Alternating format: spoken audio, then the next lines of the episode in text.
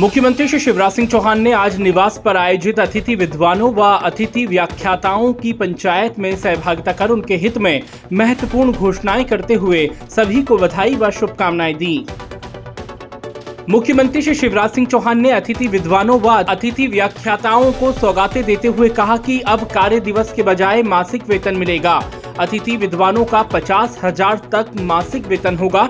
शासकीय सेवकों के समान अवकाश की सुविधा मिलेगी। पास के महाविद्यालय में स्थानांतरण की सुविधा मिलेगी।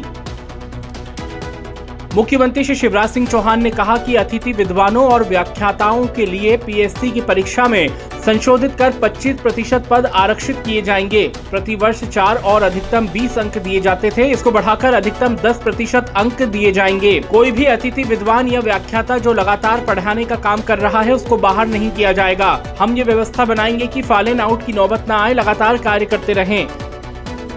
भोपाल के वन भवन में आयोजित हुए कार्यक्रम में सीएम श्री चौहान ने आज राष्ट्रीय वन शहीद दिवस के अवसर पर राज्य वन शहीद स्मारक एवं चंदनपुरा नगर वन का लोकार्पण किया एवं वन महोत्सव में सहभागिता की। सीएम श्री चौहान ने राष्ट्रीय वन शहीद दिवस के अवसर पर वन बचाने वाले सभी शहीदों के चरणों में नमन किया।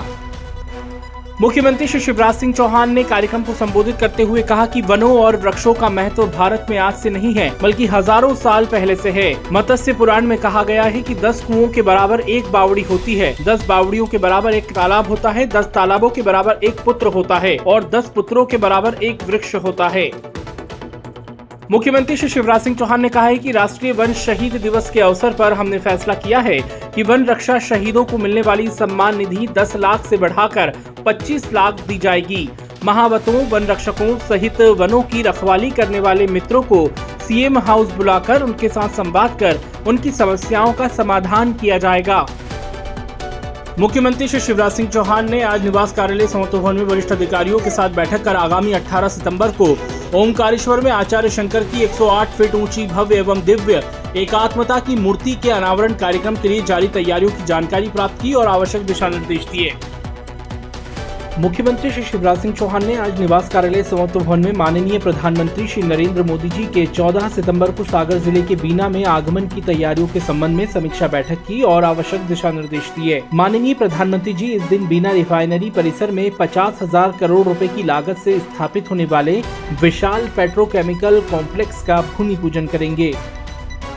मुख्यमंत्री श्री शिवराज सिंह चौहान ने सूखे की हालत से गुजर रहे मध्य प्रदेश में वर्षा की प्रार्थना स्वीकार करने पर उज्जैन में बाबा महाकाल के दरबार में पहुंचकर देवाधिदेव महादेव की पूजा अर्चना की एवं प्रदेश के कल्याण की कामना की।